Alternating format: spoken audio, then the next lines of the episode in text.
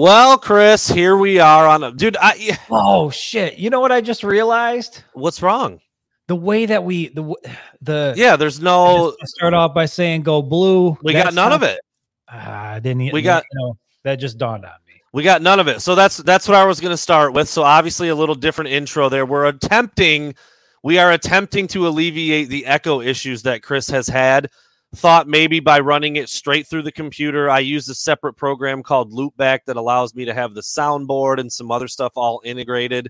Um, we're gonna we're gonna try to change it up a little bit to preserve our quality of pod because last time was obviously pretty bad. I know, Chris, you usually have like I don't know a, a time or two during the podcast with the echo, but last time it was like the whole damn bad. show. Could could could not get rid of it, and no, you know, I don't get I think, that. I, I, think it's something that we can fit. Well, hold on, you boy Blue. hold on a second, because what Brandon is saying is that the issue is on his end, not it on seems my to be. It That's seems to be. It's, it's with what we're doing with the soundboard stuff, and so I think you know, once we have a little bit of time to get it figured out. And who knows if, if the echo comes back on this show, then we know that's not it. We've eliminated that as an issue, but certainly didn't want it to go the way uh, the last show went, where essentially I just had to sit back and drink beer for the remainder of the show and watch Brandon talk. I mean, that, well, you know.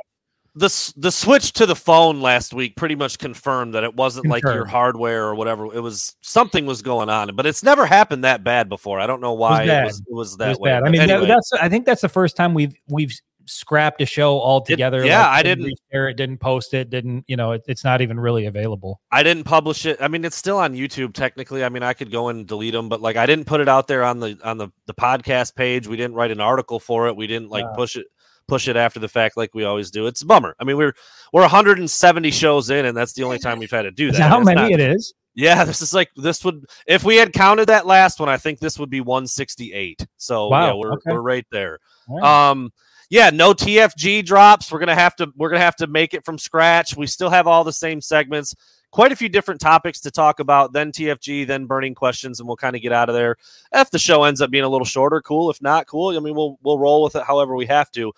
Wanted to address the Friday absence, Chris. Uh, basically, just kind of taking a little break here while we've got some time to take a break. Holiday season is upon us. You were out running around, spending a bunch of money on the kids. Everybody loves doing that. It's and true. our. Friday show is pretty much all about what's coming on Saturday. It's previewing the Michigan game, it's looking at the national slate, it's making predictions, and obviously there, you know, there's nothing nothing going on. So that's why we kind of scrapped Friday.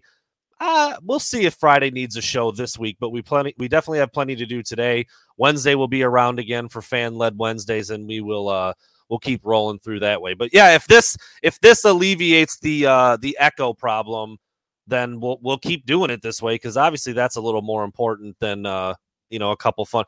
Although no Tim the Toolman Taylor, no torso, no pulling it out, showing it to you, no teats. I mean, it's all gone, dude. It's difficult. It's difficult not having that as a part of the show, like I said. But but what has been uh, more difficult is having to go in, go out, go in, go out, and try to get rid of this yeah. damn echo issue. So yeah, I I will say it, but right last thing here on this intro before we get into our actual uh, podcast.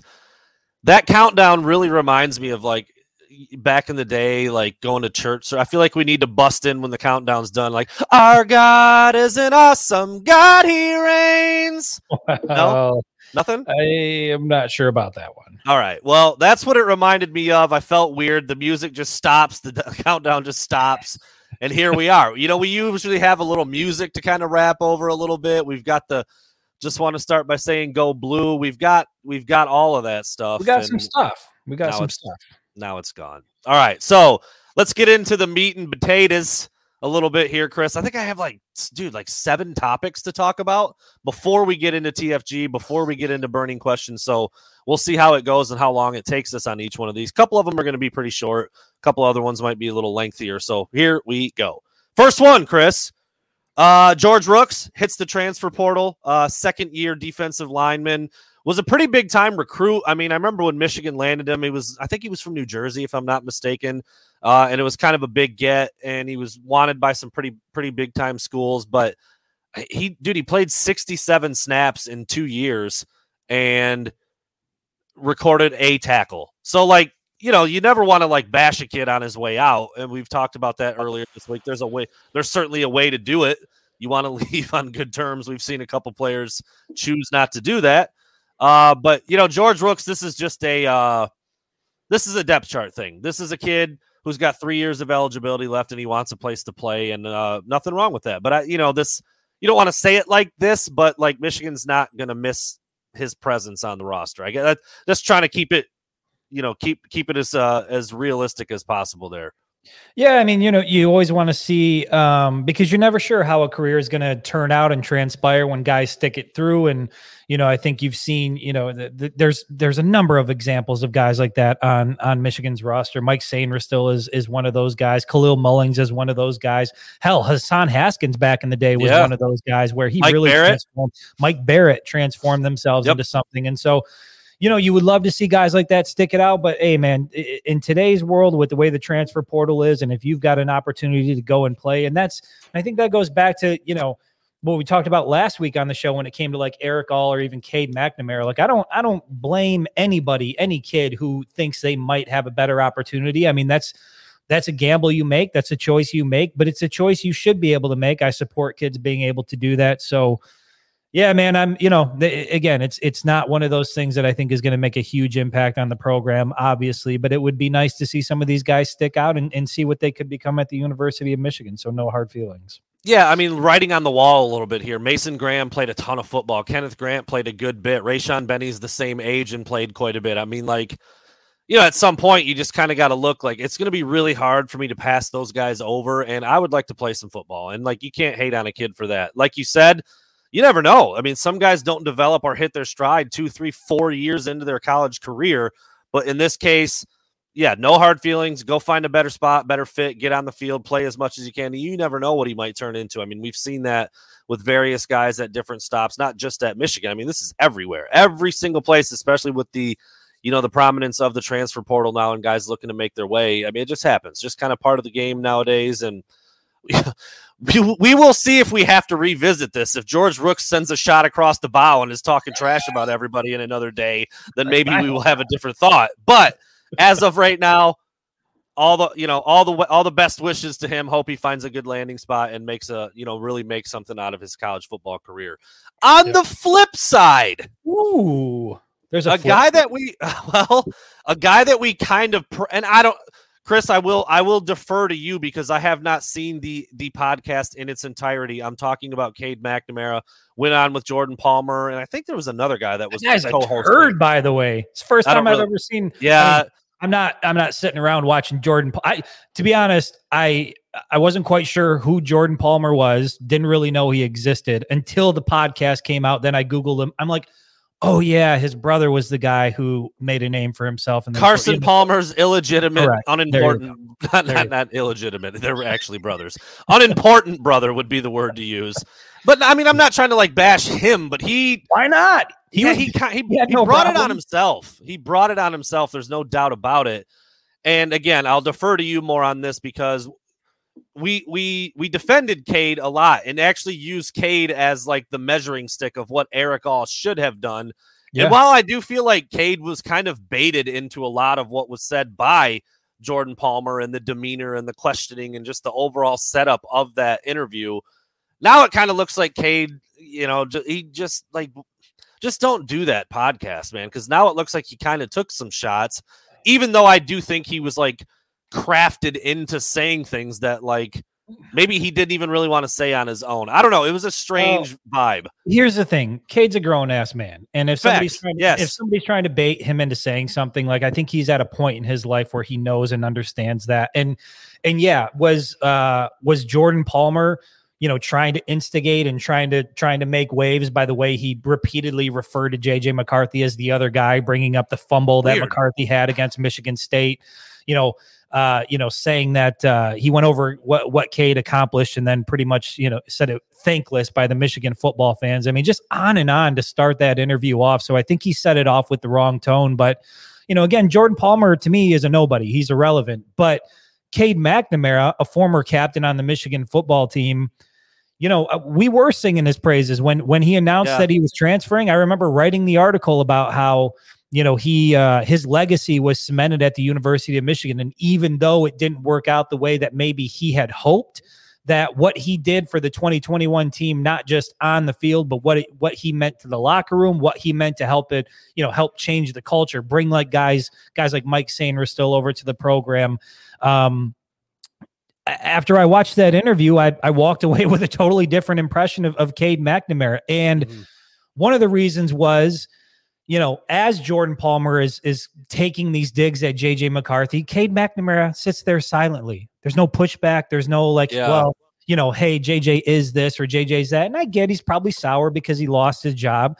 But then Cade McNamara went in to criticize you know, the way that they handle medical issues at the University of Michigan. He went on to criticize NIL, and I'm pretty sure that Cade had a deal with Brady Brand. I'm pretty sure he had a deal with Ping. I'm pretty yeah. sure he was driving around in a vehicle that wasn't his. I mean, I, I think Cade McNamara, he might not have gotten rich off of NIL at the University of Michigan, but he certainly wasn't like a walk on who wasn't getting shit from NIL. He benefited from it, but he chose to, to point NIL in, in another direction um, used an example as you know Michigan trying to lure back a couple of offensive linemen that have the opportunity to go to the pros by basically making empty guarantees that mm. you know they're going to make some money you know if they if they opt to stay.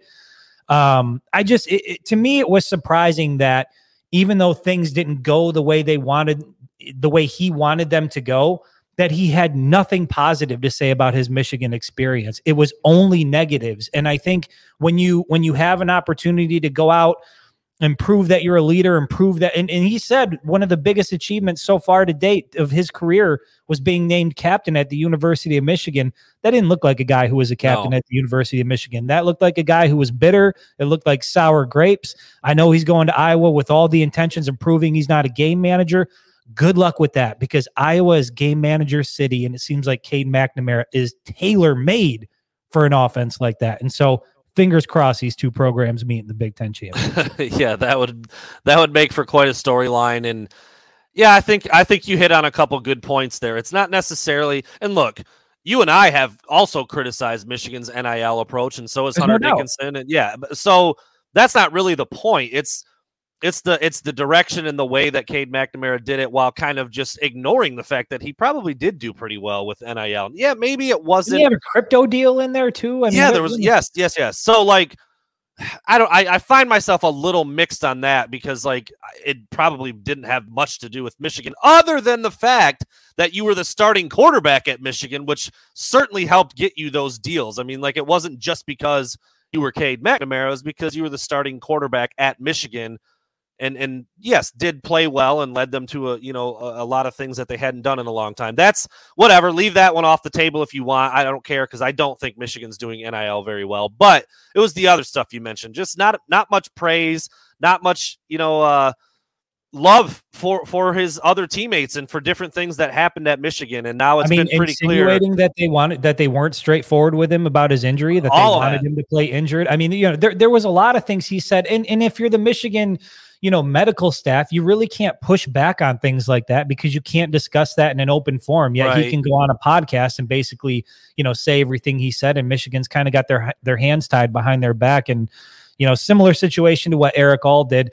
Ironically, Erick All in Iowa City with uh, Cade McNamara taking in a basketball game together. So I'm, you know, hopefully those two are going to be happy out there in, in Iowa City. And again, I just, I it's unfortunate because I look at the way that I viewed Cade McNamara and Erick All prior to the last month, and my interpretation of who they are completely changed. Yes, based on the way they chose to leave, and I and I think that's really unfortunate. And I hope I hope other people like a George Rooks or anybody else that might enter the transfer portal, and I think there's going to be more guys from the University of Michigan that enter the portal here once the season's complete. Guys who are you know relatively I don't want to say notable, but I, I mean they're they're guys who are known. I think they're going to enter the portal, and I just hope that they they see, you know, Cade and Erick as an example of how not to leave.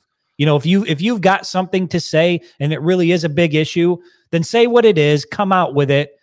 But if you're going to be if you're going to be cryptic or if you're not going to say what the entire issue is, then just thank everybody for your time at Michigan, move on and then go improve it on the field next year instead of talking about it on Twitter.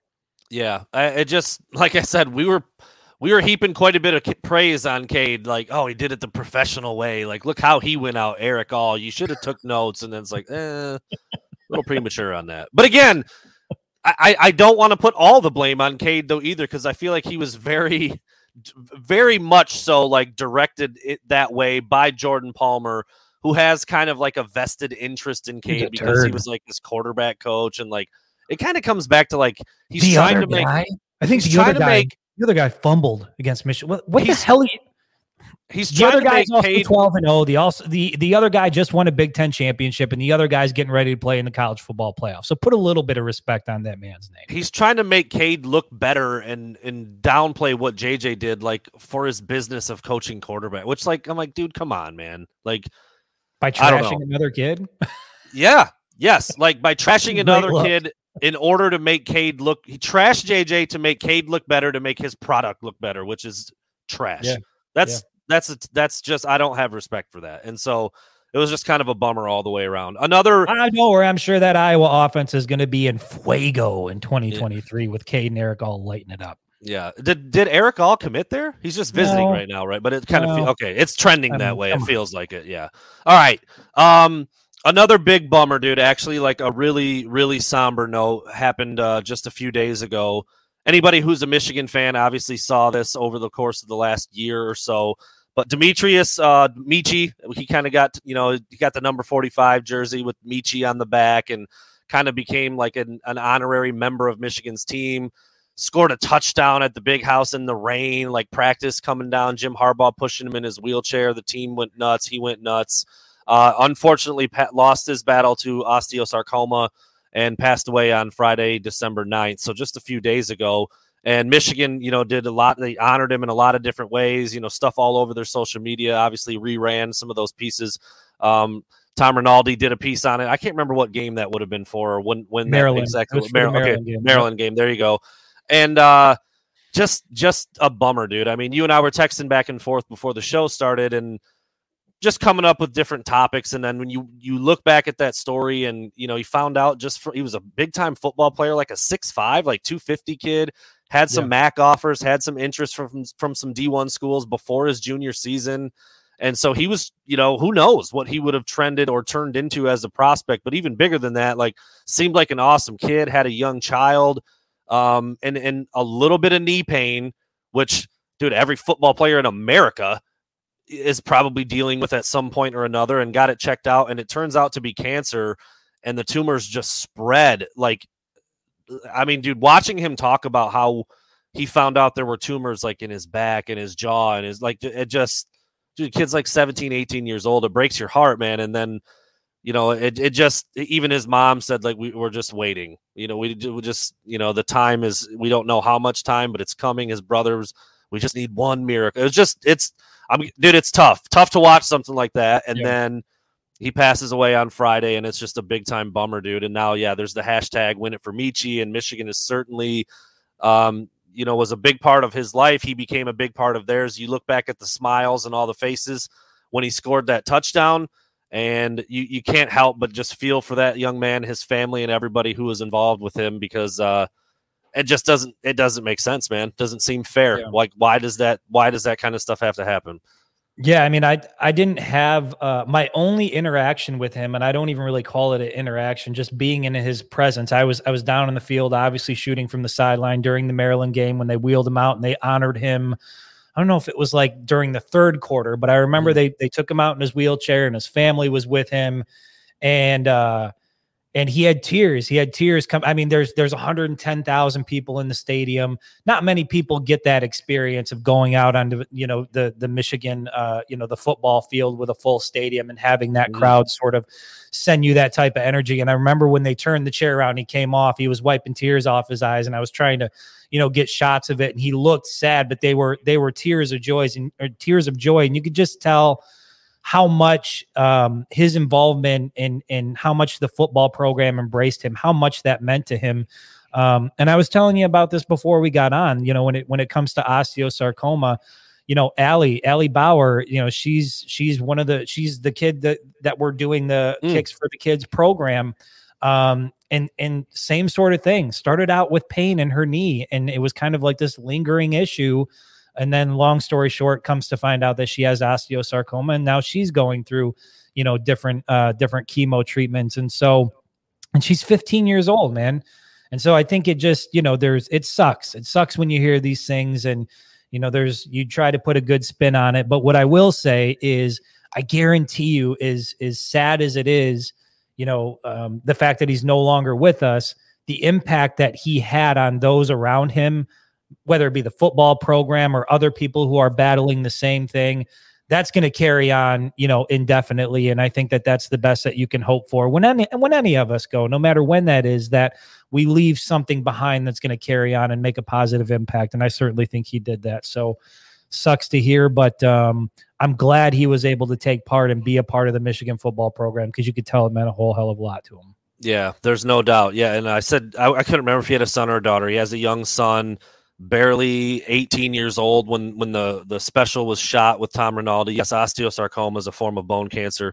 He was in the wheelchair because his leg was amputated, like just either either just below or just above the knee to try to, you know, stop the spread of the tumors, which obviously it didn't. Just uh man, you read those stories, dude, and you just like I said, you just don't know why shit like that has to happen. It's terrible to see, but yeah, again, you try to find all the positive things that happened while he was here, while he was around the program, while the program was around him. Like I said, worked in both ways for sure. Like lit him up. His mom said as much. You know, he he was suffering, but he wasn't. He wasn't suffering during that day. And again, if you just look at uh, on the page, I know you're not going to be able to see it real well. This is from the All About Ann Arbor website. I don't know. It doesn't matter where it's really from because everybody pretty much ran the same thing. But I mean, dude, the faces of everybody in the background, like as happy pure as joy. anybody. Everybody. Yeah, just pure yeah. joy. And so, you know, just uh again, Muskegon, uh, Muskegon kids. So the Muskegon community obviously rallying around that. Thoughts and prayers to his family and everybody involved there. Just a just a sad thing, man. No other way to slice it. No other way to slice it other than just to call it a sad situation and you know, hope that other people don't have to go this, uh, through the same thing because it looked it looked rough. There's no way uh, there's no way that it wasn't for everybody that was around that young man. So I just realized also by not having the soundboard, we can't run the rich uh, the rich commercial. We're gonna have to do all this off the dome. We usually do with the other ones, anyways. I guess like yeah. Wolverine State Brewing Company. We'll throw that up now. Um, the massacre, Chris, my favorite drink there. Uh, it's dangerous, scary. You want to be careful with it get a couple of them in you, you're having a rough time, but a great time. And so a um, rough and great time all at the same time. rough and great at the exact same time. Great, great, uh, great, great. It's been a little while since we've been over there, dude, without having to go to Ann Arbor every weekend and pop in and see Nate and the, and the gang over there. But still, uh, if you guys, if you guys listening are ever in the area, please stop by. It would mean a lot to us. It would certainly mean a lot to Nate and the people running that place because it's uh, you, you will not be disappointed no matter what you do or what you get.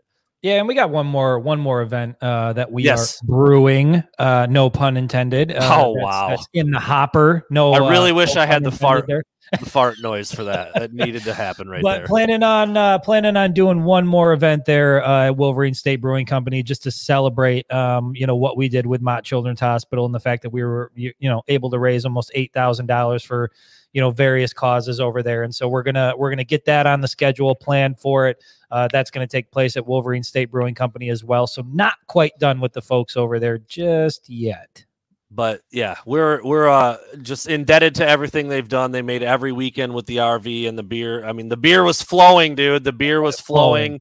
flowing. food out there a handful of times. And obviously when we go in there we're treated like we're treated like VIPs, Chris. I don't know if we are, but we certainly feel like it when we're in there. There's I don't think we are. Yeah.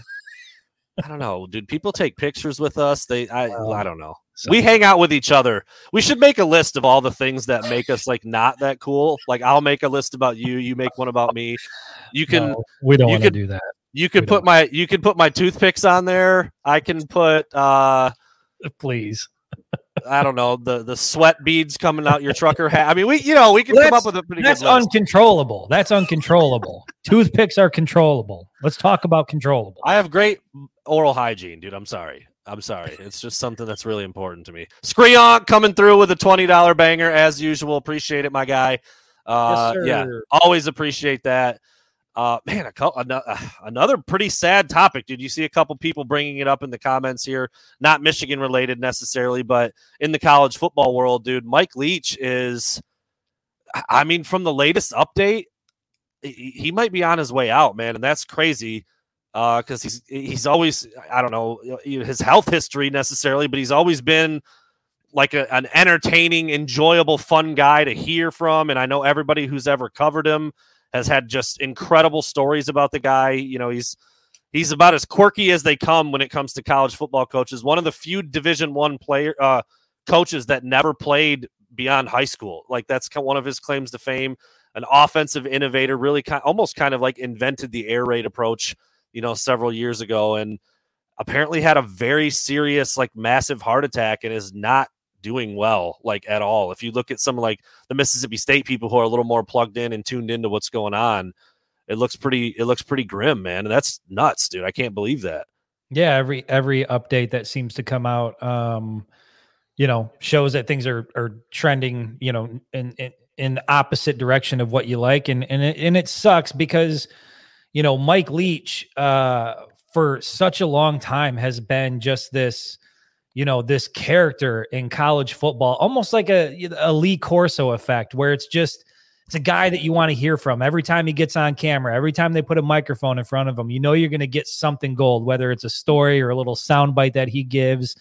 Um, and at the end of the day again it's just you know you it, it seems like it came on sudden and uh, seems to be progressing like i said in the wrong direction. And so you know, I, I, hate to say the whole thoughts and prayers thing because I i have never been a big fan on yeah on that on that phraseology. Is that is that a phraseology? I'm not either, but I I sometimes don't really know. I don't want to like not say. You're not really sure what to say. Yeah, yeah, exactly. And I think that's where I'm at. Not really sure what to say other than it sucks. I think he was he was great for college football, and you know, fingers crossed that he's able to pull through and and somehow you know obviously you know keeping his life is most important. But if there's a way he can get back on the field and, and, and back to being Mike Leach, I mean that you know he he was a, a, lovable figure in college football, and you hate to you hate to potentially lose people like that. So pulling for him for sure. Yeah, there's no doubt. So I wasn't. I, you sent me a screenshot, which was VIP information from a message board somewhere, and I wasn't gonna read it. You know, and respect for what they do, but it's on it's on Twitter. Like th- this is on Twitter. It's gotten out there. For,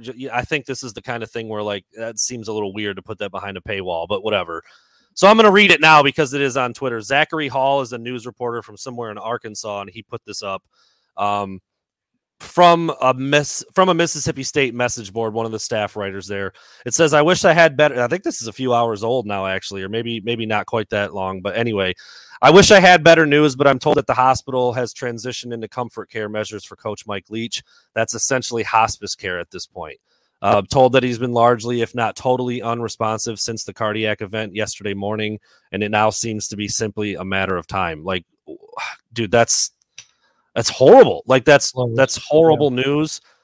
Um, you know, the the comment goes to, goes on to say some of what we just said that like he's he's he's a good football coach, but it's like he's a national treasure. Like he tweets something out or he does something or he does an interview and like we talk about it or people down in Florida or people out in California like have nothing to do with Mississippi State football or Mike Leach in in in any way. Just want to hear what he has to say, want to be, you know, talking about what he's talking about because he just kind of has that effect. So yeah, dude, that's that's really really awful news. I can't remember how I, th- I think he's I don't even know if he's 60.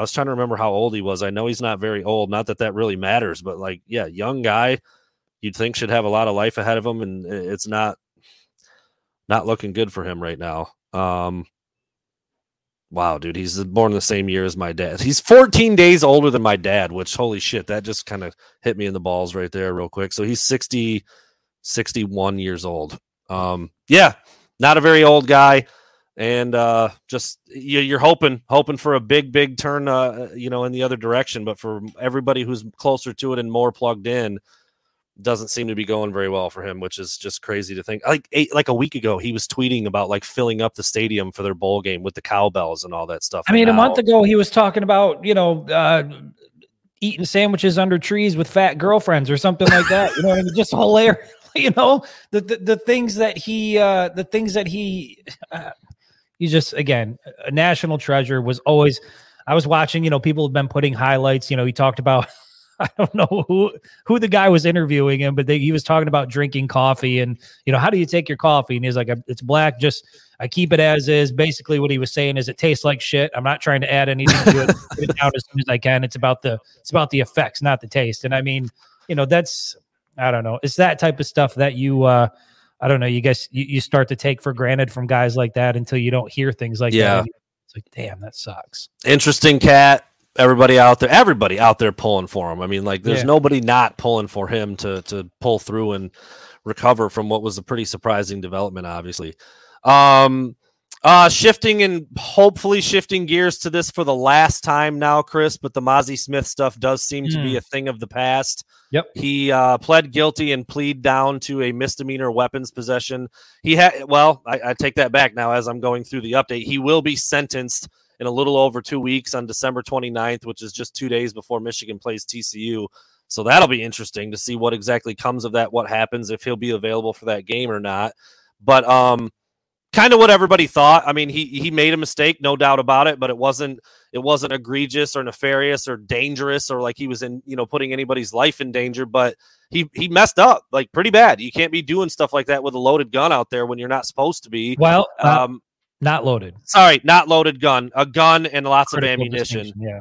Yeah. Um, but now it's you know now he pled guilty to to what he was doing after it was dropped down a little bit, and then we'll we'll see what happens at sentencing. I don't really know, and I'm kind of done guessing as to what's going to happen with this. I'm yeah. sure there's people out there more educated than I am about what the kind of uh you know sentence that would come from this. But there you have it. That's what's going on with Mazi Smith at this point uh, 17 days before sentencing on the 29th. Well, and I think it just goes to show that, um, you know, especially when you're on the media side of things, you you you never want to be the last person to report on something because you understand how important it is that you know if if if people go to you as a news source, you don't want to be the last person to report on something, but given the way that this story has been reported on, the different versions that came out, how things have been piecemealed, and in a lot of ways, the way that Mazi Smith, the type of person he was painted out to be, what he was doing, who he is, I just think it it it really shows that in some instances, being first to the table, there is no value in that. Right. There is much more value in sitting back and trying to get the facts and trying to figure out exactly what happened. Because if not,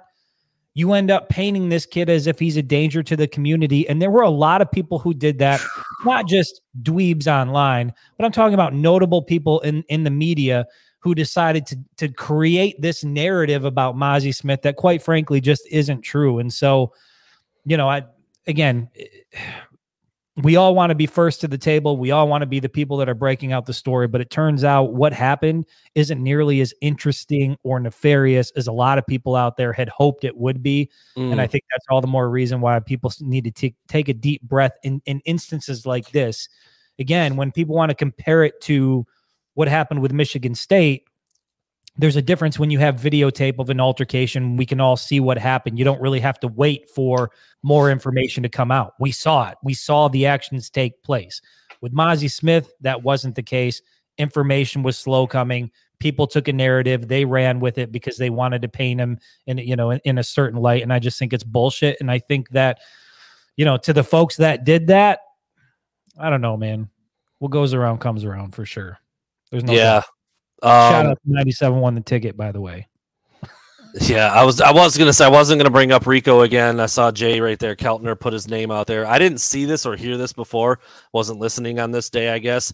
But he, uh, dude, Chris. Not only was there connections made between Mazi and the assaults in the in the tunnel because there was video and all that, and we said something about how Rico was like, well, maybe maybe getting pulled over kept you from doing something even worse. There was another section of their discussion of that where he was like, now look what happened to Keith Appling. Maybe Mazi Smith was going. Keith Appling killed a motherfucker and is in jail for life, dude. What are you doing? What are you doing? Stop.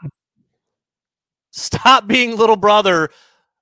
That's don't that's like that's, that's not, even little, little brother. That's, that's, that's like just hoping for the worst because you are a miserable person because of who you've chosen to associate yourself with. That's what that is. Wow. I don't know any other other way to put it. Like that's insane. That's insane.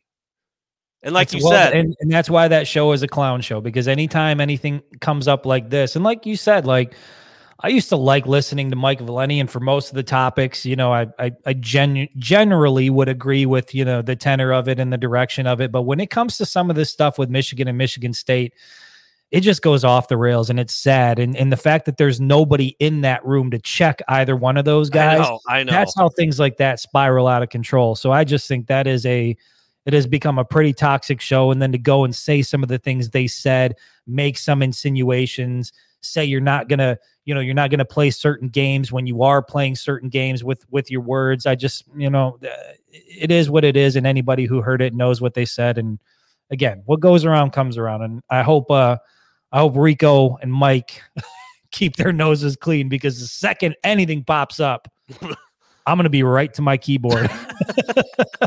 well, making an article of it. anyway, yeah. So, and uh, you know, it, it I just feel like it. We should talk about Michigan State a little bit. You know, like what's going on with them right now? What's going on over there in East? You know, I mean, Michigan's out there getting ready for the college football playoff. They're 13 and 0. They're ready for big things some big things happening in East Lansing as well. People are fleeing the country. I, they can't get away from that place fast enough. The commitments are dropping like flies. Their class is down to 10. Some of their best young prospects are hitting the transfer portal like it's a cruise, a free cruise around the world. They can't wait to get out of East Lansing. And, uh, you know, you kind of why. You wonder why a little bit. You don't wonder why. You know exactly why because they got hoodwinked, bamboozled, whatever those words are that uh, Stephen A. Smith used in that rant. Mel Tucker's not the guy. I'm going to say it right now, right here, December 12th. He is not the guy. He had a phenomenal.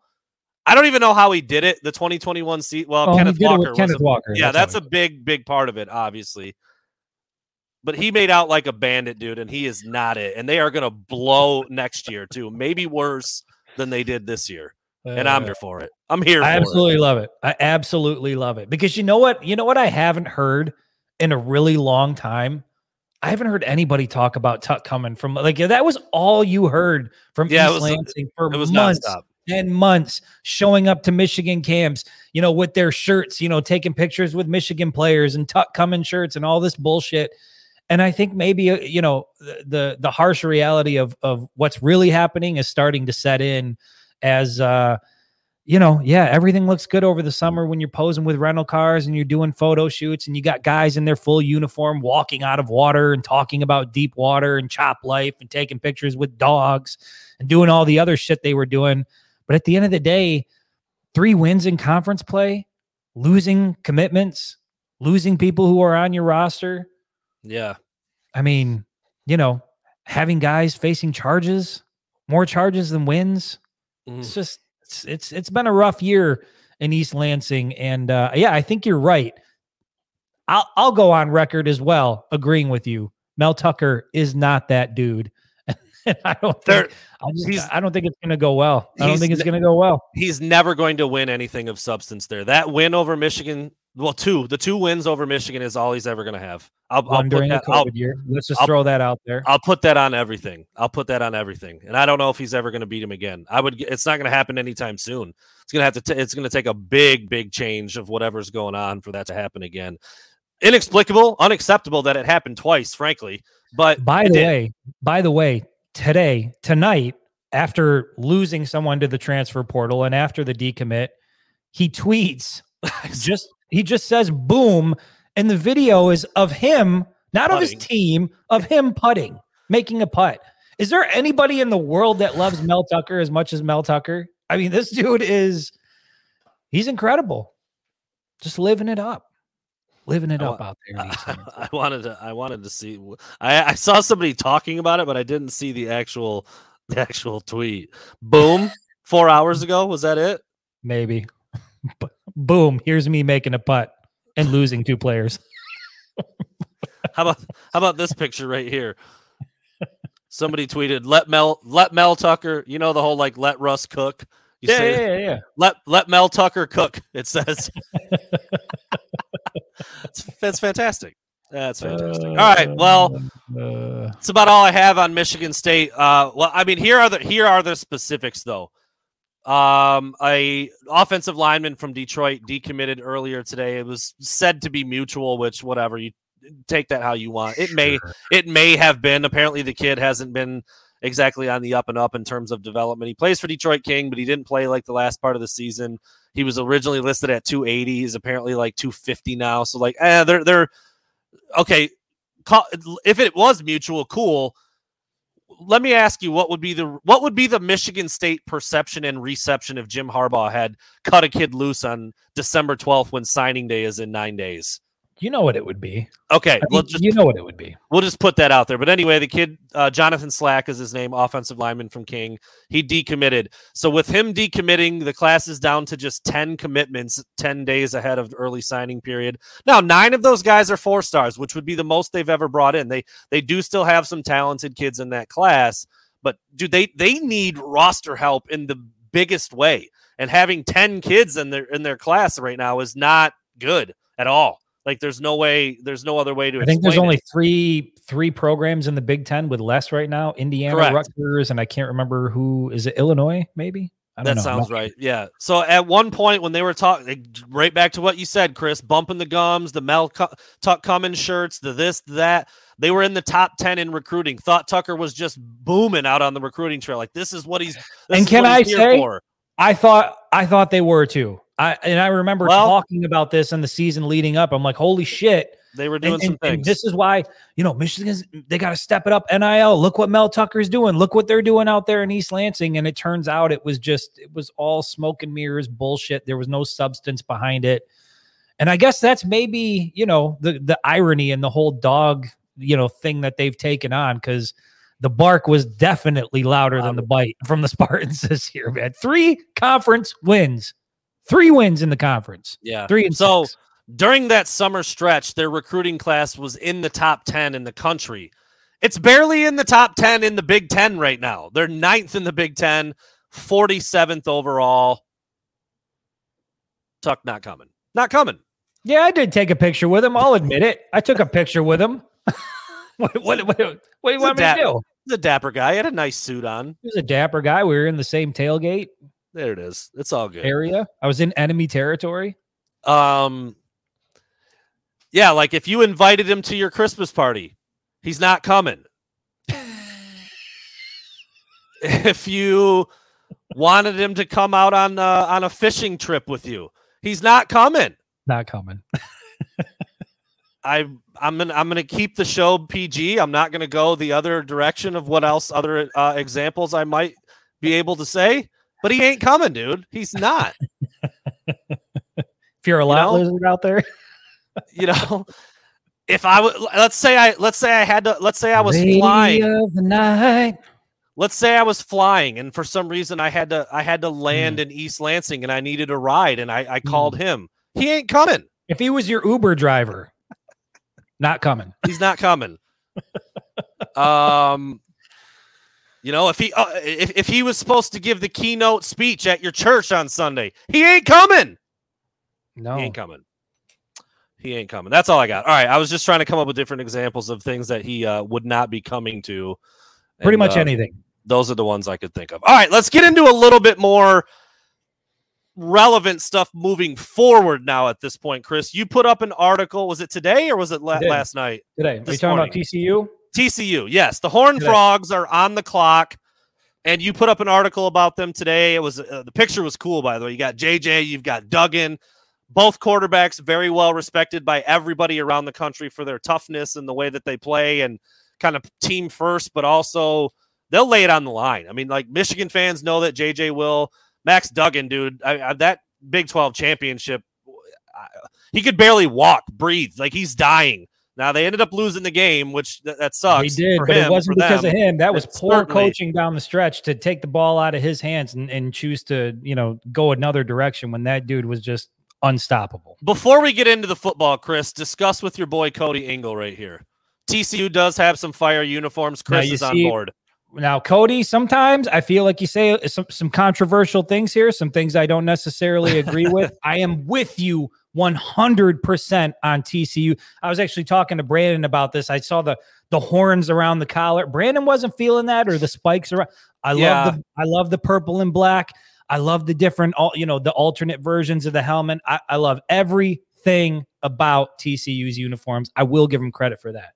I like actually, a lot about I them. I like the mascot too, the horn frog. I mean, cool. you know, it's that's pretty dope. I, I like it. I like TCU. It's obscure. It's unique. They do it well. I like purple's my favorite color. I don't have a lot of purple stuff, but like the color purple itself. rain, rain. purple rain. Purple black combo is I like that. The helmets they change them up quite a bit. They've got yeah. the chrome sometimes. They've got the matte. They've got like I like that. One of the things you said you liked the most was what kind of I didn't like as much. It was those what you said those love it those horns or spikes or whatever you want to call them. Like it's just too much going on. They were like overlapping the Big Twelve logo and like just, what Georgia like, does with the dog collar. Yeah, you know, too much. They, they pull that one out every now and then. I love it. But I, I like if I was ranking uniforms, they would certainly be in like my top you know, third. You know what it is? You know what it reminds me of? It reminds me of like I don't know, mid '90s uh, NBA uniforms, maybe late '90s, okay. early 2000s. The big Raptor, the Raptor, the Gaudy, okay. the Houston Rockets used to have the giant rocket on. I mean, the, like the Grizzly, the Grizzlies, yeah, yeah, those. Uniforms. Okay, I I dig that. To me, it's a, it's a throwback to like that type of style. I, I love it. Fair enough. Fair enough. Like I said, I, I like the color combo. I think a little busy at times, but they've also done some like all white alternates in the past that I do all white. All white does it for me. And real clean. you know, I will give them credit there. Okay, so beyond the uniforms though, like it, this is Michigan's favored by I don't know what the line's at now, but it was at like you know eight and a half, maybe nine, nine and a half, whatever it is. Like that's not nothing. Um, but they're going to be a tough out because of Duggan, mostly. Like, yeah. I mean, I don't know a lot about the rest of the roster just yet. We'll do some deep diving into that as the weeks move on and we get a little closer to the game. Obviously, we watched them in that Big 12 championship. That was really my first time watching them in depth at any point this year. Um, as we talked about so many times, covering Michigan, you don't get to see that much of other teams unless you actively like seek it out. But anyway, Chris, on the in the article that you put up, what were some of the key points that kind of stuck out to you, or things that make you say, you know what? I'm interested in this game. Duggan, you know, the, the speed that they might have, defense a little shaky, maybe, or maybe not. I, we'll, we'll see. Well, you know, so so to me, it was what really stuck out was the defense for TCU, and I think that's what's going to be the thing that prevents them from from keeping it a game. Offensively, you know they're they're good offensively. They got the number six scoring uh, offense in the nation. Michigan is at number seven. They've got the number twenty five uh, ranked passing offense in the nation. Michigan ranked ninety fourth in the nation in passing offense. By the way, not that surprising given the given the right. way that Michigan runs um, their offense. But you know, Michigan is better in the rushing department. Michigan's better on third down uh, conversion and fourth down conversion. Um, Michigan also better in the red zone. TCU is number 80 in the country in red zone conversion. Michigan, number five. They score points when they're in the red zone. Yeah, now, it's not always touchdowns, but they score points. So defensively, I thought that was where the biggest contrast was between these two teams. Total defense, TCU comes in at number 74, Michigan's ranked number three. Uh, scoring defense, number 57 for TCU, Michigan, number 5 mm-hmm. So you're mm-hmm. talking about a defense that gives up a lot of points, they give up a lot of yards, and Michigan just doesn't do that. And so when you get right down to it, and somebody asked me this, they said, What do you think is going to be, you know, the I don't know the, the, the biggest contributing factor to, to what the outcome ultimately is, and and to me, it's the physicality that Michigan's going to bring. I don't think T even if they're preparing for it, you know eh, you're pre- preparing for it against your other guys right now or anybody else in the Big 12 you ain't seen nothing like what you're going to face with Michigan on both sides of the ball. So even if it's close early I just think the physicality from the Wolverines is going to wear on TCU and then by the time you get into the second half they're just not going to want it. They're not going to want that fight. I mean, unless TCU can go to the practice squads of some NFL teams and find a center and a two guard combination like Trevor Keegan, Olu, Olu right. Timmy, and Zak Zinter, they're, they're not recreating anything that Michigan's going to do in the run game, in the trenches, physicality wise. You could flip it over to the other side of the D line too. Uh, they've just been so good in the in the trenches, dude, and that's where you win. That's why Michigan's 13 and 0. And I, I I'm with you, dude. I mean, the Big 12 it's not quite what it once was when you, you had teams that like they, they, played zero defense, but it's still not. It's not like the physical brand of football that Michigan plays specifically. There's really I wouldn't even say like any co- like conference top to bottom is like oh they're just killing. Like I don't even really you can't really say that about the Big Ten anymore. That's an antiquated thought. You've got too many teams doing the spread stuff and airing it out and doing all the different zone read and everything. But Michigan is is back to the old school ways and as much as we tried to fight it for half of the year or more, Chris, it freaking works and it works well every single week.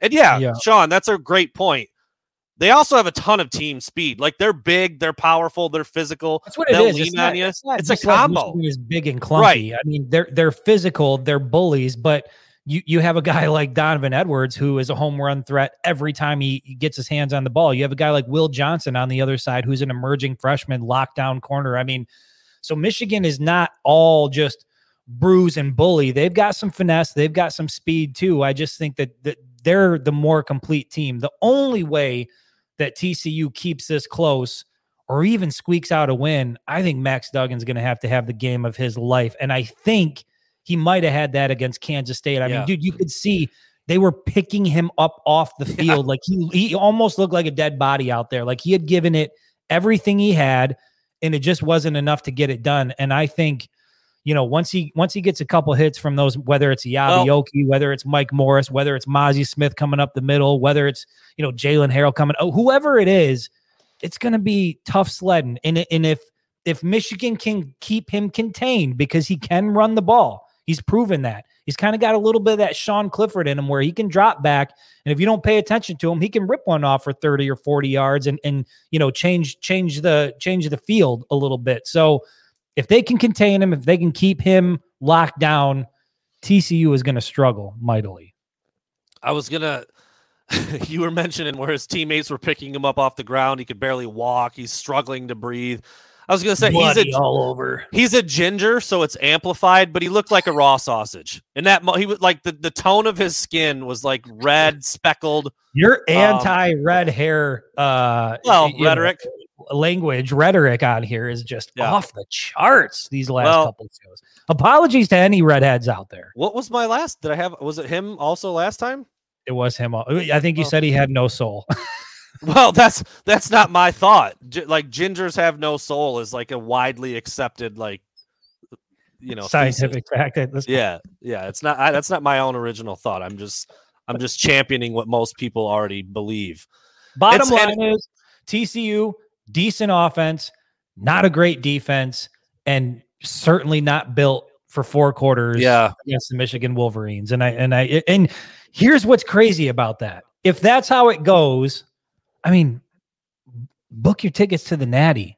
The Michigan Wolverines are going to LA to play for a national championship. And oh, by the way, it's a rematch either way. They either get to play Georgia again rematch of last year's semifinal, or they get the Buckeyes in the Natty. Yeah, pretty awesome. The way this is playing out is seriously like some of the shit you would scenarios you would see on uh, NCAA football 14 when you were going through yeah. and running your dynasty. Like this is real life. It's really happening.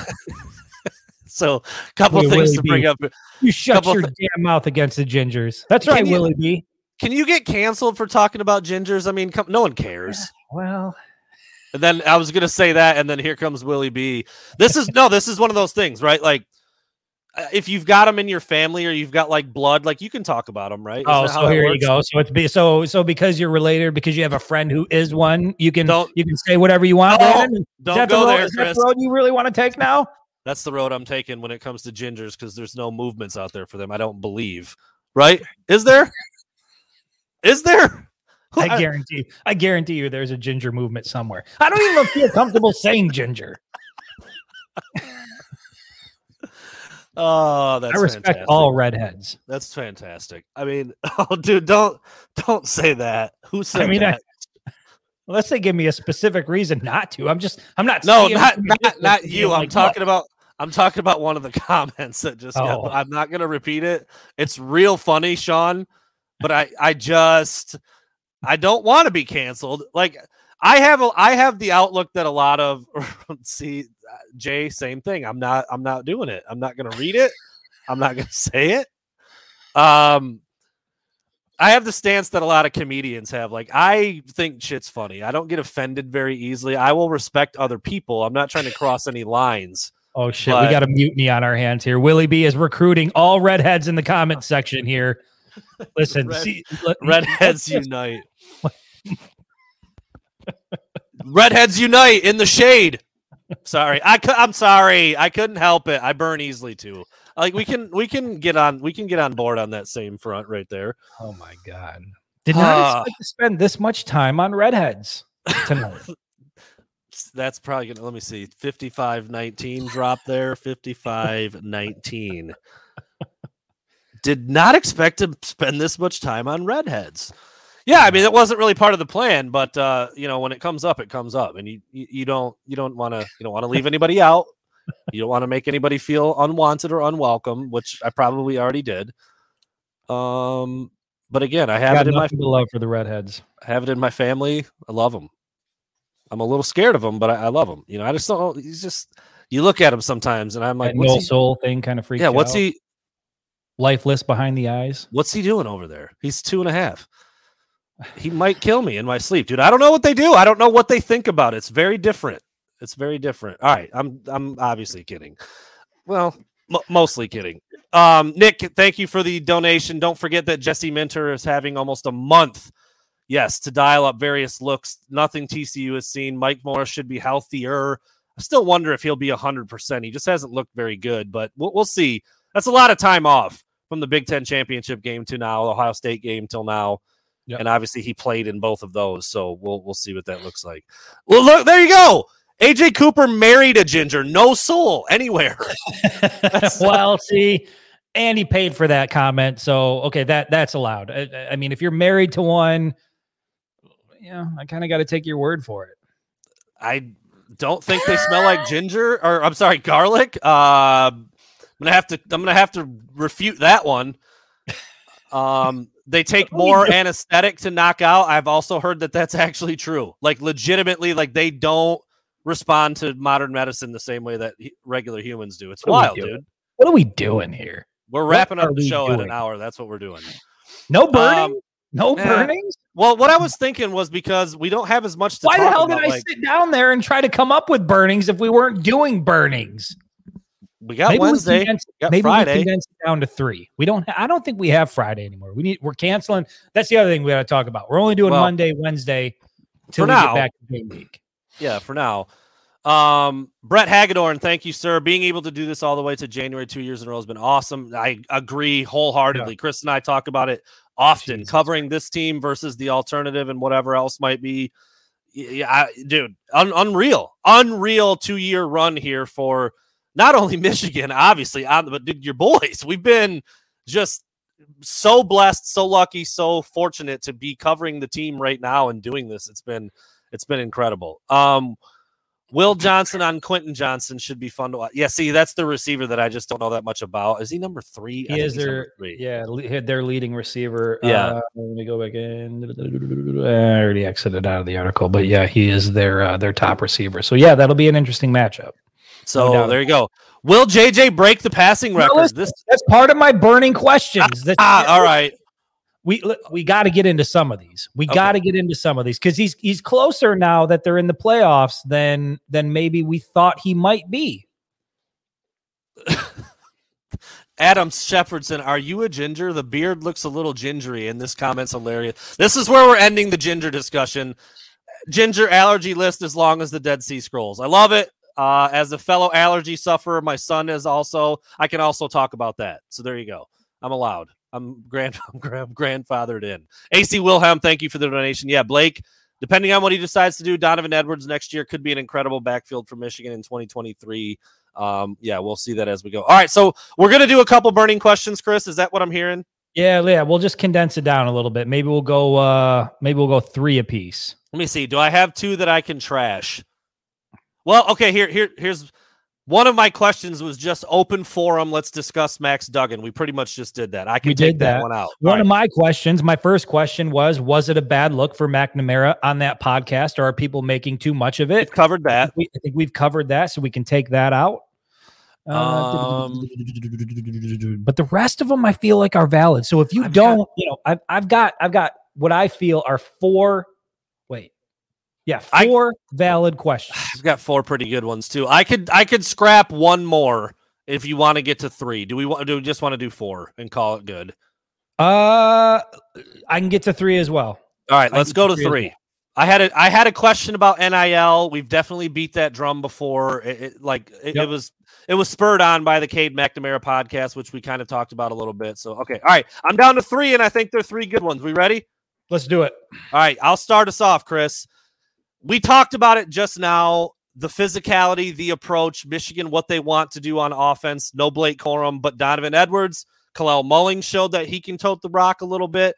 I would expect to see CJ Stokes a little bit more. I don't, it's puzzling that we didn't. I don't know if he played a snap against Purdue. I think he was on the bench the entire game. I might want to look back at that real quick. But question is, Chris, what would be a successful day on the ground against TCU?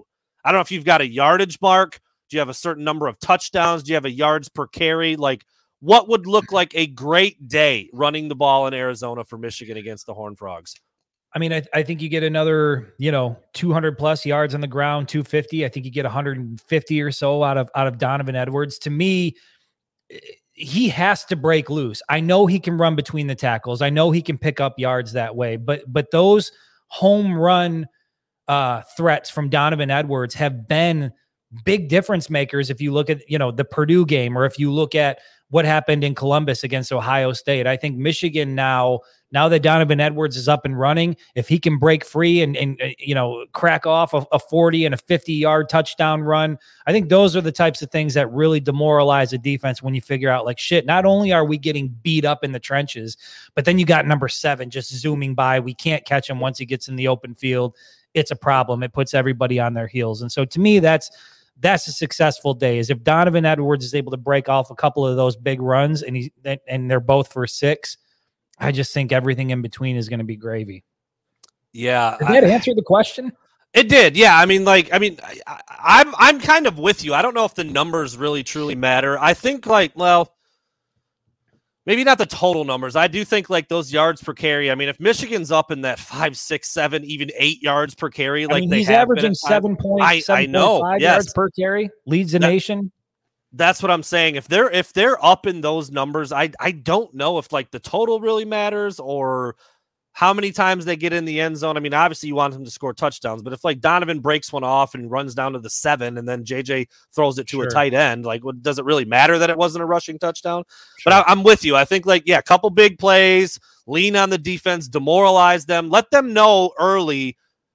Damn, we haven't seen anything like this, and we are not stopping this. Like, if Michigan can do that within the first quarter, which I think they might be able to, it's gonna be a long day for TCU, and I think that that running game is gonna be better and better in talking to some people who know some people within the program, they actually mm-hmm. think that people TCU people? people? who know some people, meaning I don't know them, but I know someone who you does. Know some whatever. people who know some people. I know a few. They they people in the building, they don't think that TCU's got an answer.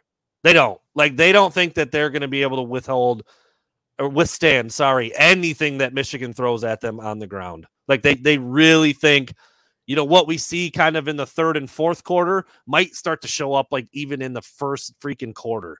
Like it's just gonna work and tcu is gonna like it's gonna really take the wind out of what they're doing the wind out of their sails. And we'll, you know we'll see what that ends up looking like man. I think it could be pretty special. And back to the point i was making um cj stokes did not play a single snap against uh, purdue in the big ten title game. And tommy dunlap only played one. Kalel Mullings played nine. Donovan Edwards played 46. So like loving Kalel Mullings down there near the goal line. There's no yeah. doubt about it. So we'll see what that Did ends you say it had like. like a Saint Bernard on him. That is what I said. That is what I said. I mean, he's all of probably 240 and just dude, he looks like he could put his head through your car door. I'm telling you, dude. I, when I was I was down on the field, excuse me, I was down on the field for that Ohio State game, and he's going. He I'm not like a small guy, but I looked at him like I he'd kill me if he ran into me. I would literally cease to breathe. I'd stop breathing. He just well, looks that he's just that big and that put together in his. There's a lot of guys on that roster. I think we could say that. Well, for, that's true. And there's ba- there's backs that are bigger than him. Like he's not the biggest back in the country by any means. Nah, but like I just that build. yeah, just seeing him down there and how he was put together and going through and also standing next to the other backs. I mean, like Donovan Edwards, also not a small guy, but like Mullings made him look like a small back. And yeah. you just you just wonder, like, dude, how do you how do you tackle that guy if he's coming full steam at you like from the three yard line? And it oh, turns out you don't. You don't do it willingly because he scored twice against Purdue. So there you go.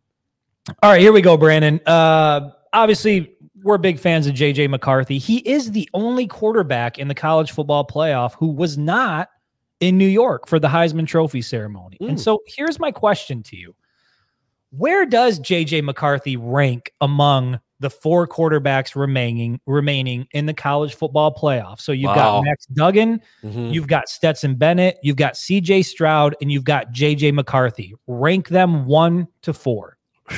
Okay. Am I ranking them on talent or like who I would want running my team?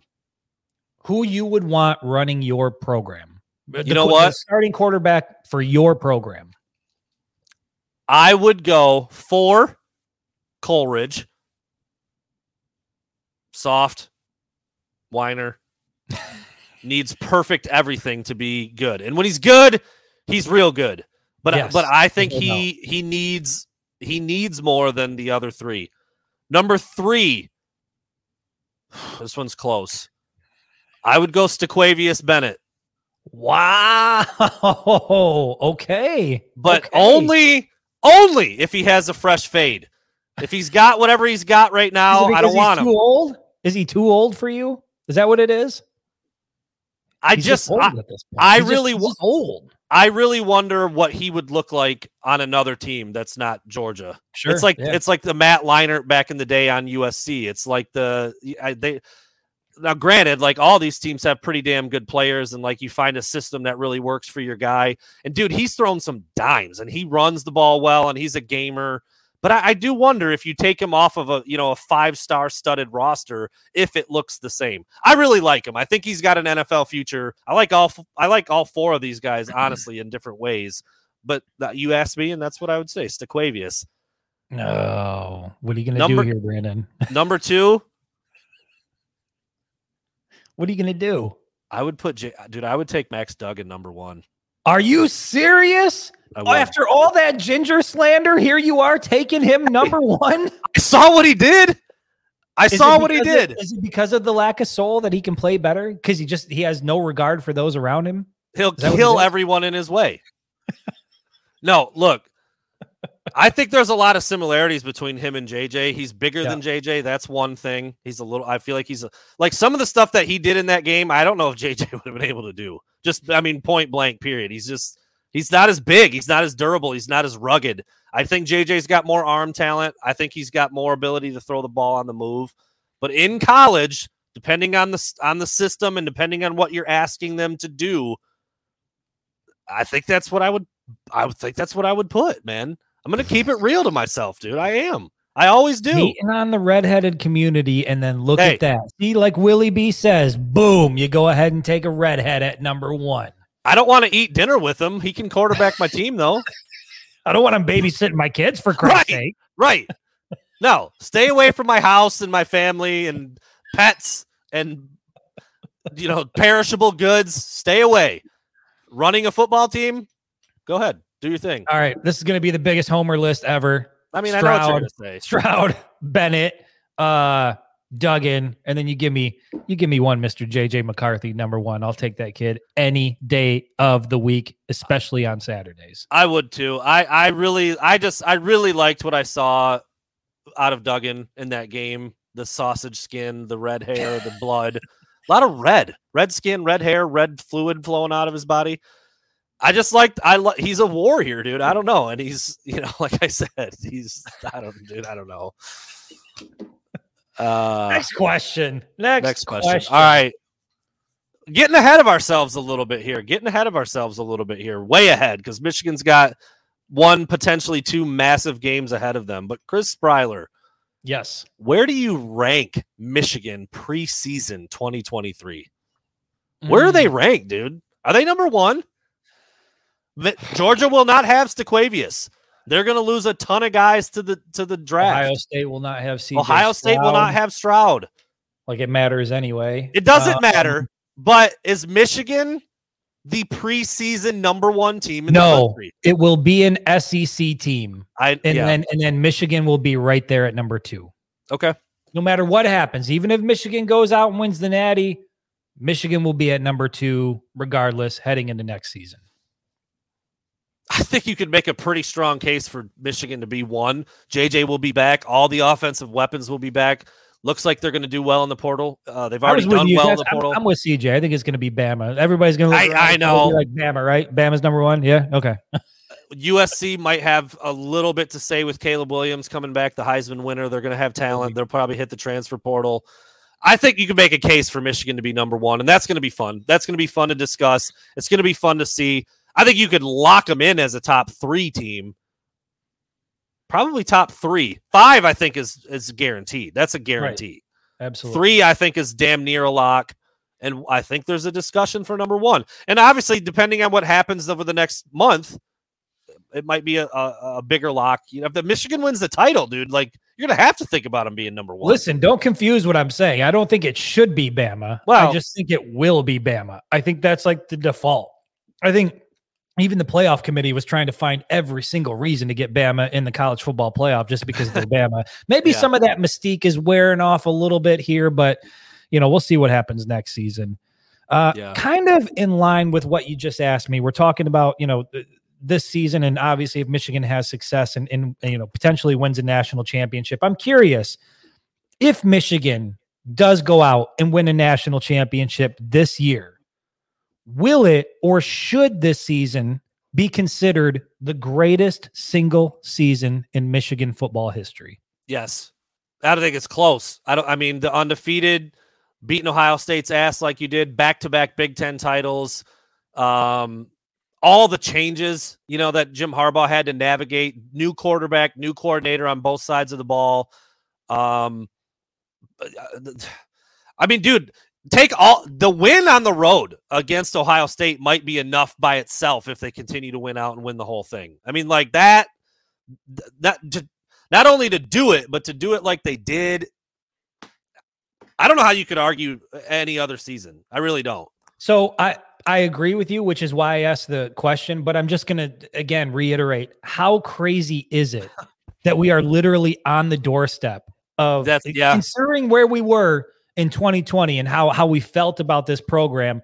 That we are now on the doorstep of witnessing the single greatest season in Michigan football history. I mean, what for anybody who was a fan you know, especially from that, you know, the 2000 year, you know, all the way to 2020 and had to endure those two decades to be where we're at now. Like, fans have earned this, man. This is so cool to be a part of this and to be able to witness this. And I hope it plays out the way we all hope. But yeah, man, I, I think you're you're certainly right that if they go out and they win a national championship this year, it's it's far and away the greatest season of Michigan football history. And I think we're all blessed and fortunate to be able to see it. I think the only other season you could even put up there is 97. And 97, so you just, right. yeah, you would just go back because any season you didn't win a t- national titles out. So That's there's out. a lot of them. Yeah, it's out. And then you, you get back in, you know, you had the Heisman, you know, right. It was, it was a, you go down you know, the list, you, you know, but they had a loss. They weren't undefeated that year. Or were they undefeated that year? They were undefeated. They were undefeated that year. Yeah. So, uh, I'd, I'd still think I'd probably I'd probably take this one. I mean, the playoff would certainly uh, you know you settle it a little better. Yeah, and then that's what I'm saying. What about that 1904? Yeah, season? you get some of the other title winning seasons. It's like 1902. Listen, this one 19, was good, yeah. 1904. 1904 though. yeah. So no. well, there I, you I go. Think, uh, See, hey, Joe brings up a good point. They were not the outright national champions in 1997. So at this point, there would be no debate, no doubt about it. Michigan is the national champion. Yeah, more. Yeah, I think 100. percent More games so yeah, all those things. Like I said, if you made a list, you could have some pretty good things on there from '97. You could have a lot of good things on there from this year. I think you'd have more from this year. I do. That's an interesting. That's a really interesting discussion though from Cody. Cody with a couple nice ones tonight. The putting them on the field together, dude. Can you imagine that? The '97 team versus this year's team. Yeah, but don't the bigger Man. shoulder pads count for something? That'd be tough to deal with. Those big old. I mean, it's pretty much like wearing cement up on your shoulders. It's a weapon up there. But this is like that meme, Jim Harbaugh. Uh, does a night does a Heisman winner at cornerback even matter when we don't throw the ball? Oh, he's, he's playing chess, dude. And we got Will Johnson. We got Will he's, Johnson. He's playing reverse chess. He's he's Jim Harbaugh's constructing a team that would beat the 97 team one on one. That's that's what this has been about. He's not playing chess. He's he's working the Rubik's cube over there in the back room.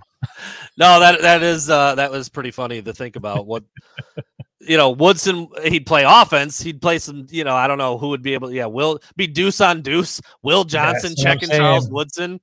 Love it. Uh, Charles Woodson running deep with I don't know Ronnie, not Ronnie Bell, running deep Cornelius. with Cornelius Johnson all day yeah. just to never be targeted ever. Yeah, eh, you know, that would be funny. Uh, obviously different brands of football too. Like the '97 yeah. team would see would see a zone read and just like shit and fall on the ground and not even know what it is and you know but the but what 97 was good at and would want to do like michigan's pretty good at that right now like yeah. it's a lot of the same t- it's an interesting talk uh Griese versus sure. jj matchup i like Ooh. i like everything about it everything about it it's too bad we'll never be able to see it I know. Yeah, that's that's fun to talk about that stuff. Different eras match. You see it in the in the NBA all the time. Like, oh, these these yeah. players today would never be able to play back then. And I'm like, well, know, that's man. just what we'll do. We'll just let computers. We'll put all the talent yeah. in once the game comes out, and we'll we'll put the two rosters up. and We'll see what the computers decide. There you go. There you go. Well, Chris. Oh, I have one more. I do have one. I more. have one more as well. You have a. Th- that's that. You have four. I thought we had no, three. This is my third. Oh, I've okay. only asked you two. Jesus Christ. Too much, my, too much redhead slander over well, there. My final question is, Chris. I, I did look ahead for the ranking. Not that it matters that much, but it will be fun to discuss as next year approaches. We did we did this up and down until we were blue in the face for like eight weeks. We don't know what the staff's going to look like. We assume that maybe there will be a departure or two. We also assume there could be some departures via the transfer portal and maybe some other guys coming in from the transfer portal. You never know what the freshmen are going to do class to class. But I want to it's a it's a big question, Chris, and I don't know if you have one thing or two or three or five or whatever. When the season gets ready to start in 2023, if you were Jim Harbaugh, if you were the head coach at Michigan, what would you change? What would you do differently in 2023 versus what we're seeing this year and and you know how it's played out and everything. Is I there would, is there anything? Yeah, I would still spend the non-conference schedule working out the kinks in the passing game more. Okay. Because you know whether or not you get Blake Corum back or not, I know, you know, we know that's up in the air. You know you're going to have Donovan Edwards back and we know for a fact that Donovan Edwards can just show up after missing a handful of weeks and be absolutely the most dominant player on the football field. And so to me, I think you work on that passing game a little bit because even though Michigan is obviously they're 13 and 0, they're in the college football playoff. I I think that there was a part of this offense, a component of this offense that could have been more complementary to the run game and serve them better. And it's hard to say that when they're undefeated. So yeah, I would do I would do a little bit differently. I would spend more time working on the passing game to get those kinks out, uh, worked out so that when you get into conference play, you are now perfectly balanced and you're not asking a guy like Andrel Anthony to do something he hasn't been asked to do for the first five, six, seven weeks. These guys are already up to speed. Everybody's got their mojo. You are a complete team. And then any defense you face from there on out, they've got to account for that. They've got to, they know that, hey, yes, Michigan's hard nosed and they'll run it down our throats, but damn it, they can also take the top off of defense too. It's just going to give a lot, you know, a, a, defense a lot to think about. So I would spend a little more time on that. But again, hard to complain. Hard to complain. I love it. That would be my answer as well. I think, as I said, it's it's a little hard to answer this right now because we don't know exactly what the staff is going to look like. Like right now, we can't even name the starting O line. No idea. Right. Like, you know, is Zinter going to be back? Like, who's playing center? Where do you put this Arizona State transfer? Like, is he a left tackle? Is he a right tackle? So there's there's some moving parts because we know that Jim Harbaugh and the Michigan offensive staff wants to run the ball, but their line is going to be different next year. You might not have Blake Corum. So, like, while I agree with you, Chris, we can look in hindsight and say, all right, we know the running game works. It worked for 13 weeks why didn't they spend some time during those first three games to throw the ball a little bit and iron that out a little bit? Well, I, will they have that luxury next year? Are they going to want to use those three games to gel the O line a little bit when you've got three or four new guys on it, which is possible? If if you know the three interior guys all could leave, Hayes is already leave. You literally might only be bringing back your right tackle for next year's O line. That's a lot of overhead. Uh, that's a lot of turning over the the that group that works a lot on chemistry. So it's kind of a it's kind of a trick question. I kind of set you up for failure, but I don't disagree. I would still love to see more throwing when you can and when you can work it out a little bit, but you know, you're you're probably going to have a lot of things to try to figure out ahead of next season. And by the way, CJ, it wasn't an hour 20 minutes. I brought up Andrel about hour 19. So give me a little credit there. I held oh, off as long as I possibly could, not giving up on on number 1 uh quite. When is the last? Here's my last burning question. When's the last podcast we had where we didn't mention Andrel Anthony, even though he had like five Hasn't catches happened. this year? Hasn't happened. I, I, Every I single podcast. I mean, all 100 and you know, I, I, don't know, however many we've done. He's, he's been in there. He's in and there. it will continue to happen. All right. Here's my final question, Brandon. All right. Um, do you think like the loss of the the the burning questions music has taken away some of the effect of this segment? Because I, you know, you don't have the flame in the back, you don't have Jim Harbaugh talking about the cockles. Well, whatever. We'll talk about that after the show's over. All right, we we were. Oh, I thought that was your question. I'm like, that's pretty good. No, no, no, no, no, no, no. All right, we were certain. We were certain that once JJ McCarthy took over the starting position, that that single season touchdown record of 25 touchdown passes was as good as gone. Yeah.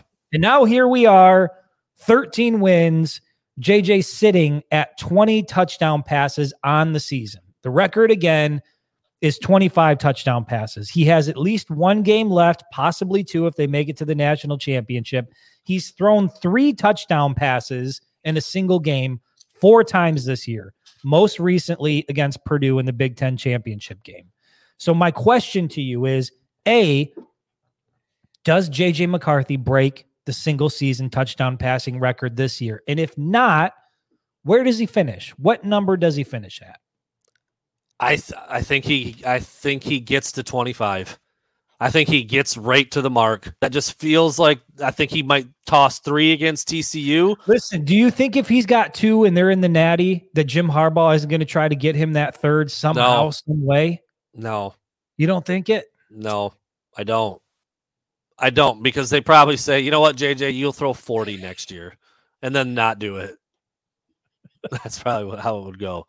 I no, I think he gets like it, it, the the the record is twenty five, correct? So he'd have to get twenty six to beat it. Have to get twenty six to beat it. I think he lands right at twenty five. I do. You know, maybe four against TCU, two against Georgia or Ohio State. And by the way, does it in 15 games, which the record was set in 12 or 13. Listen, that shit don't matter. 100 that shit don't matter. 30 years ago.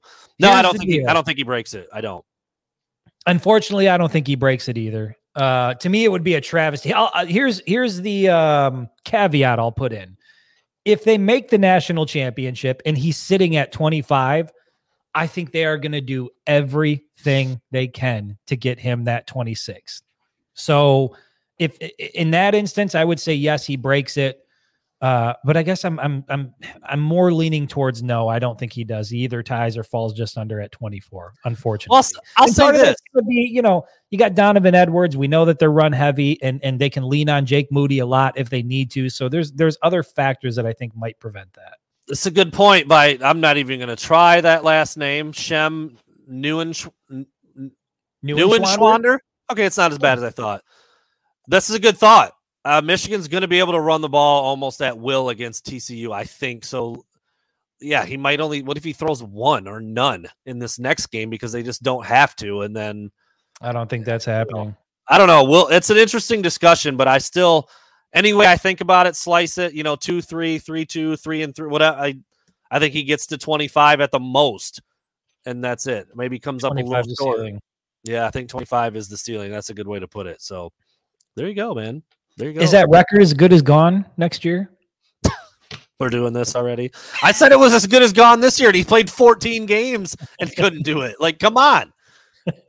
I want it to be way gone.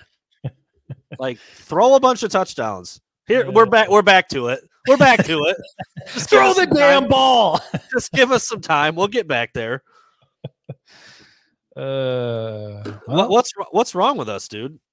I don't know. We were gonna have a short show tonight, and then we ended up going a buck twenty four. So I did insist on burning questions, and I'm glad that we did. That was even a shortened version of uh of burning questions, only three yeah, apiece. It was. Uh, it was. Uh, did I? I've been. I'm not gonna lie. I've been refreshing this stuff on Mike Leach. Um, Bill Snyder tweeted out that he passed away, which like that's that seems strange, but he he also feels like it also seems like he would know you know, being being another, you know, longtime Big 12 coach and friend, you know, personal friend. Yeah. I don't know. We'll see what hate that to, ends up. Hate to speculate. Yeah, I know. Yeah, I'm not going to speculate, but it's like, why would he? Why would he tweet that? Yeah. And there's no other like news outlets really reporting it out there. So yeah, still just tweets. That's what I, I, had to look. I had to double check. It was verified. It said you know about the Bill Snyder from Kansas State. Yeah, he's like 90. Yeah. Oh, he retracted it. Good God, dude, what are you doing? That's why that's why Bill Snyder should not be tweeting. Oh, we didn't even do a TFG. We didn't. Well, we don't I have do, it, I just don't know if it'll work without the music and the button and all that stuff. I mean, I but listen, you know what didn't happen this entire episode? No what? echo issues. Well, the audio was fine. And so we know what the issue is. We've we've got to find a way. See, CJ Frazier, that was what I was gonna say, but I didn't want to say it because I felt like I would be a dickhead. Full disclosure, I didn't know Bill Snyder was still alive. I, I this, you know, he was like old as shit back in the day. so we, so you're fine with saying that, but if I say a little bit about some red hair, it's just blasphemy. Well, that's just blasphemous. All that's, right. Yes, that's that's blasphemous. You so we don't speak, have. You can speak ill about the old. We don't. marking that down too. 126 16 you can speak speak I, listen i do have a tfg in the hopper. We can save it for wednesday let's save prefer. it till wednesday. We're yeah, at an hour and a half bro. Let's go an hour thir- look at that tfg the people who made a big deal about uh, shaking i i didn't even want to like draw attention to that. I was gonna try to write like a clicky story and i was like this is so whack i can't even do it. I, I, yeah i don't even think that was a thing. I don't think it was intentional. I just it wasn't. that. he was desmond wasn't even looking and there were i'm saying he was. He didn't shake like nine other guys' hands. Like, what are you doing? He would have had to have stopped, got Desmond's attention, and then shook his hand. It just, it, it, to me, people just wanted to make it, you know, something out of nothing. Yeah. Anyway. All right. Well, there you go. We're gonna just uh, kind of end it there. Uh, plant the flag at midfield and ride off into the sunset. We will be back on Wednesday. Seven. Yes, o'clock. we will be back on Wednesday and, and we're, we're, coming back with no content. So please bring your questions, bring your topics, yeah. whatever it is you want to talk about. We do zero prep on Wednesday. So we expect you to lead the show. And we'll answer the questions as best a, as we possibly can without sounding like a couple of dinks. Just a phenomenal teaser and uh, uh advertisement and commercial for Wednesday. We do zero prep. Like zero prep. We so, show up. We don't even have drinking, no we don't even have pants on on Wednesday. Full full uh, stop. I do want to say this Thank you to Mediascapes as always. Yep. Rich, the team over there. Obviously, they've been a sponsor all season. Have done uh, just a ton in terms of helping uh, helping our business grow and and you know our, our shows and what we tried to do with with Rosie, um, and also the Army National Guard, who's been a huge huge part of what we've done this year as well. Big contributor um, to everything, and uh, couldn't be more grateful for for you know their participation and and their belief in us and who we are and what we do and hope to see those partnerships um, continue in the future. But without the soundboard obviously we're not yes. able to run uh, some of the audio we wanted to run. But wanted to thank those guys before we get out of here. Real quick i'll throw it up just so because we always do the the the website mediascapes.com with a k the phone number the location rich big shout out over there. Everybody that makes everything flow I mean, they just, dude, they've just, yeah, everything we've needed from them. I'm sure they've been that way with everyone else they work with. So there you go. Good right. stuff from Rich and his through. team. They no doubt. Through. Chris, I, you know, does this deserve, uh, you know, I mean, does he deserve any kind of like, you know, couple show ban? I mean, CJ's curious if we prep for anything that we do. I, I don't know what to do with that. We prep a little bit. We prep a little bit on like some of the other shows, but you can't prep too much because if you prep too much, then you're over prepared. There is such. what is that? A dick? What are you drawing over there? I don't remember uh, what that was. There's a what swirly... in the hell? So, uh, like a, a winged creature flying into a black hole? Are you doing quantum physics over there? Trying to figure out the is. starting offensive line. There's there's the, the quarterback things. Staquavius. I did say, look, there's JJ Max Duggan could be interchangeable. I went with the Dougmeister at number one. Uh, let me find another page of note. Oh, this this one's strong. A lot of good content on here. uh, just a giant twenty-one point five. Couldn't like, even tell like you. a four-year-old was practicing their numbers. Couldn't even Perfect. tell you what that one. I don't even There's have a, paper around me. Another solid page here. I'm not even really sure. That's there. You go. yeah. So yeah, I mean, we you know, just and look how good the show is. I mean, you can Imagine still go. You can you still know, go a buck thirty with almost no prep. Imagine so, if we had a team. That's know, why you don't want us preparing because if we did prepare, this thing would go on for three hours. It would be ridiculous. I do have a Chris once upon a time drew a picture of a Michigan football player with penises for hands. That's a fact. That really happened. Did I? Yeah, that's what I was trying to remember which notebook it was in. It might be this one. We were on the plane somewhere, and I was like, "Dude, let's." Tr-. If you didn't know, Chris and I are both artists. I said, "Dude, let's draw a picture." And I like I handed him a notebook, and I drew I drew one, and he handed it back, and oh, there's mine. There's my drawing. So look at look that. Look at you. So it has to be the same notebook then. no, no, this was the one I had. I gave oh, you a different. Yeah. Okay, okay, I see. I see. This was I, you know, Michigan going down to South Beach, getting ready to play in a bowl game. JJ, little stiff arm. No, no love to Cade McNamara whatsoever. nah, nah, nah, nah, nah. We don't do that around here. We should know that by now. Yeah, your boy's been your boy's been known to uh, draw a different. I'm upset now. I'm upset that I can't that's another little tribal dude. I mean, we're getting, we're really all right, dude. It's time to go. I'll try to for for it's Wednesday's time. show. Please, for I the love find, of God, do not bring the dick. no, if I if I find it, it's going up. That's all I'm gonna say. So be here on Wednesday. Dick uh, picture drawings galore, fan led, no prep, maybe some singing, beer. We love Who you guys. Knows? Thank Who you so much. We'll be back on Wednesday. Appreciate you.